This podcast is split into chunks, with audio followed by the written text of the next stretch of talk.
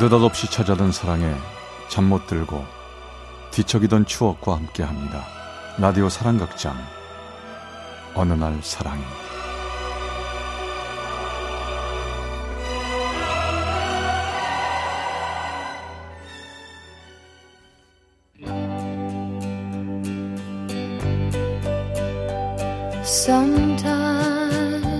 사랑의 체험수기 어느 날 사랑이 299화 철길 위의 사랑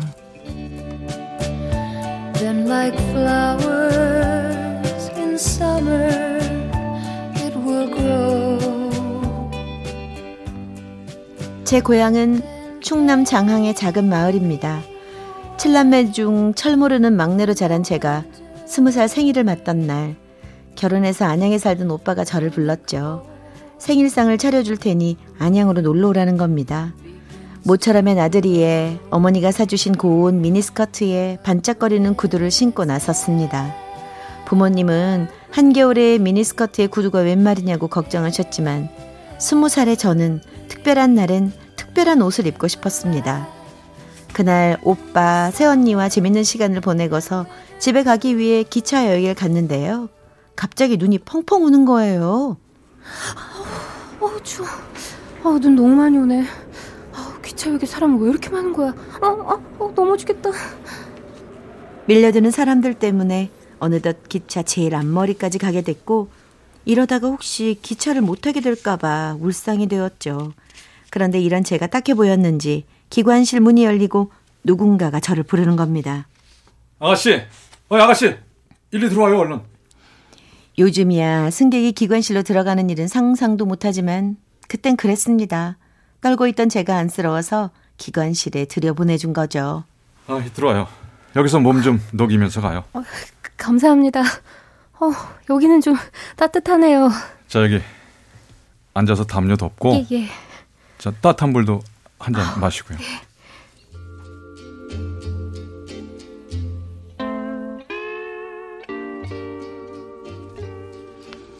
모락모락 김이 나는 따뜻한 차를 마시면서 정신을 차리고 보니 기차는 어느덧 눈 덮인 흰 들판을 달리고 있었고 산모퉁이 지날 때면 삐 하며 경적 소리를 예쁘게 울리고 있었습니다. 그 풍경 속에서 키가 크고 손가락이 긴 기관사 아저씨는 조용히 일을 하고 있었죠. 아, 출출하죠? 삶은 계란이 좀 있는데 먹을래요? 어, 고맙습니다. 어머나, 어, 계란이 아직 따뜻해요. 아, 아, 천천히 먹어요. 아, 추울 때 급하게 먹으면 체해요. 네. 저 기관사 아저씨는 몇 살이나 됐을까? 뽀얀 달걀을 먹으며 저는 아저씨를 몰래 몰래 훔쳐봤습니다. 계란 때문에 속이 막히는 건지 아니면 아저씨 때문에 두근거리는 건지 그건 알 수가 없었죠. 아가씨 이번엔 내리는 거 맞죠? 추운데 조심해서 가요. 어, 저, 저기 아저씨, 저, 제 이름은 이순희예요. 당돌하게도 전체 이름과 주소를 적은 쪽지를 아저씨한테 던지듯이 주곤 기차에서 내렸습니다.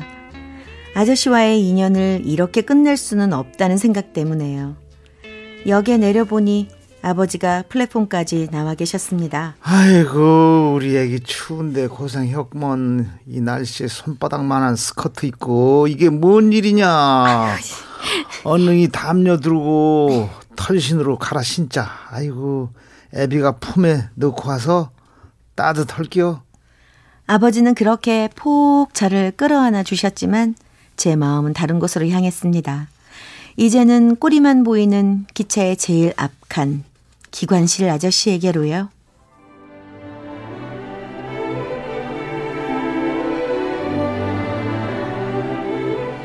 그렇게 겨울이 지나고 매화 꽃망울이 터지기 시작할 무렵 우체부 아저씨께서 편지 한 통을 주셨습니다. 기다리고 기다리던 기관사 아저씨의 편지였죠. 순희 씨, 저도 이렇게 편지를 쓰게 될 줄 몰랐습니다. 제가 30일 오후 2시에 장학역을 지날 예정인데 플랫폼 바로 앞 산모퉁이에 잠깐 나와주세요. 어머, 세상에 나오라고? 왜 그러는 거지? 어, 근데 근데 뭘, 뭐 입고 나가지? 아, 어, 어떡해. 드디어 약속한 그날, 저는 아저씨가 기차에서 잘 볼 수 있게 빨간 스웨터를 입고 기다렸습니다.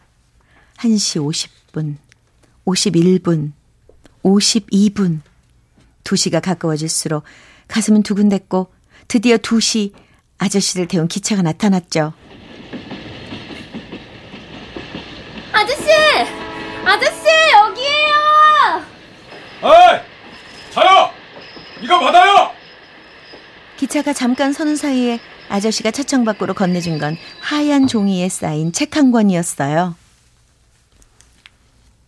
눈처럼 깨끗한 마음으로 따뜻하고 넉넉한 마음으로 맑고 밝은 영롱한 마음으로 순희 씨에게 레네가?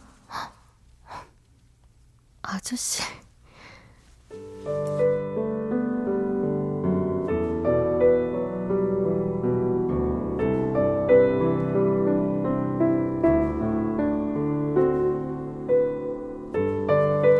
그날 이후 저와 아저씨는 열심히 편지를 주고받았습니다. 친애하는 순희 씨잘 지내나요? 감기 걸리진 않았어요?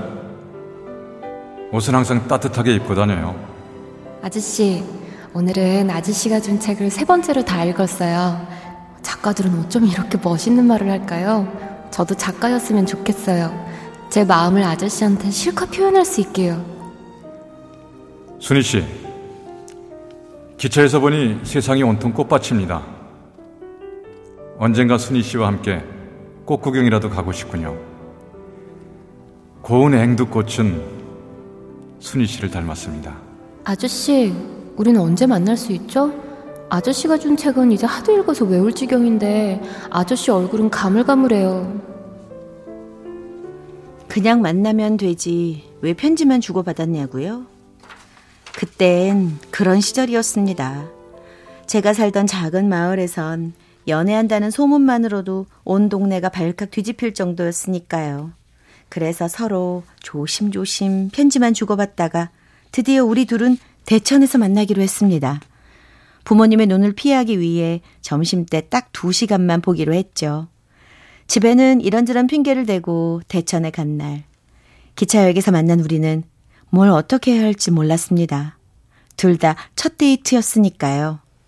그러다가 우린 국밥집에, 국밥집에를 갔습니다. 지금 생각하면 왠지 우습네요. 첫 데이트에 국밥이라니요. 순희 씨 왜 안 먹어요? 맛이 없어요? 아, 저, 그게 아니라요. 저 이런 거 먹어본 적이 없어서요. 아, 근데 괜찮아요. 드세요. 저도 먹을게요.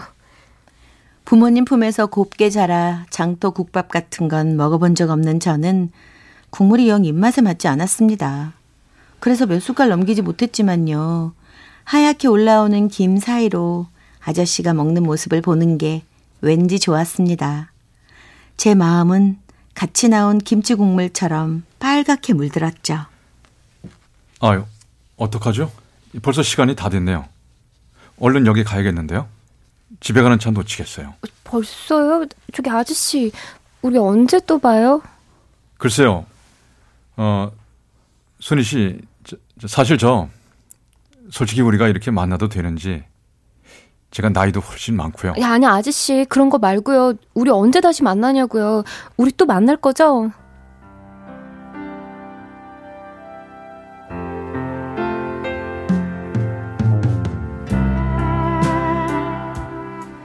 제 얘기에 아저씨는 말없이 손을 잡아주었고, 우린 그렇게 있다가 각자의 집을 향해 기차에 올랐습니다.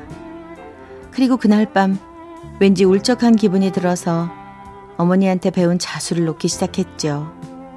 빨강, 노랑, 파랑, 고운 색실로 술을 놓는데 자꾸만 눈이 흐려졌습니다. 급기야는 바늘에 찔리고 말았죠. 아, 아파. 어, 어떻게 피나? 어? 많이 찔렸어? 에이 뭐 별거 아니구먼. 음, 별건 아닌데. 아, 별건 아닌데 왜 눈물이 나지? 야, 야, 너 왜 그래? 왜 갑자기 눈물바람이야? 그까지 가지고? 언니 나 있잖아. 저는 결국 언니에게 모든 걸 털어놨습니다. 첫 만남, 책 받은 얘기, 편지, 대천, 전부 말이죠. 얘너 정말 겁도 없다. 너 그 사람 나이도 모르고 집안도 모른다는 얘기잖아, 그럼. 뭘 믿고 그런 사람을 좋아하는 거야. 너 엄마 아빠가 아시면 아시면 가만히 안 계실 텐데. 그러니까 몰래 이러잖아. 언니도 절대 비밀이야. 아, 글쎄 비밀은 지켜주겠다만 이대로는 안 돼. 내가 그 사람 몸만 만나볼게. 그 사람 대신 만나볼게. 이상한 사람이면 어떡하니? 언니는 단호했습니다. 저를 다그쳐서 아저씨의 이름과 주소를 알아낸 뒤 두 사람끼리 연락해서 만나고 돌아왔죠. 언니가 무슨 얘기를 할까 가슴을 졸이는데 딱 한마디만 하더군요. 이번 주 토요일에 엄마 아빠 큰데 가시는 날 마을 뒷산으로 그 사람이 온댔어. 너한테 할 말 있대. 이번엔 무슨 일이지? 불안하기만 했습니다. 토요일까지 정신없이 시간이 흐르고 드디어 약속 시간. 전 단숨에 뒷동산으로 올라갔습니다. 짙은 남색 양복에 자주색 넥타이를 한 아저씨가 보였죠. 아저씨! 아저씨 나 왔어요. 아, 뭐, 뭐하러 그렇게 뛰어와요. 숨 좀 돌려요. 아 너무 반가워서요. 아저씨 안 그래요? 아, 저, 이리 좀 앉아봐요. 내가 줄 게 있어요. 그러면서 아저씨가 꺼낸 건 파란 운동화 한 켤레. 앞쪽에 하얀 줄 두 개가 그어진 단정한 운동화였죠. 처음 만난 날, 순희 씨가 구두 신고 있는데 발이 아파 보였어요. 구두도 이쁘지만 운동화는 편하잖아요. 왜 아저씨 왜 그런 말을 해요? 이상하게 술이. 아, 지난번에 언니 만나서 들어보니까 우리들 안 되겠어요. 난 순희 씨보다 10살이나 많고 가난하고 형제 많은 집에 장남이에요. 순희 씨는 나한테 과분해요. 아 아저씨 그게 무슨? 아, 저 신발은 떠날 때 주는 선물이라면서요? 다음엔 비싼 재화점 가서 이쁜 구두 사주는 사람 만나요.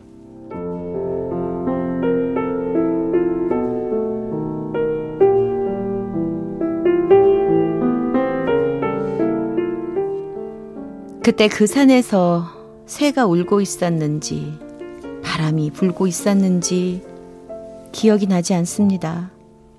아무 소리도 안 들리고 아무것도 보이지 않는데 아저씨 뒷모습만이 생각납니다. 그 후에 아저씨는 편지도 끊고 절 외면했죠. 그렇게 저의 첫사랑은 끝났는데요. 가끔, 아주 가끔은 아저씨가 책에 적어줬던 한마디가 생각나네요.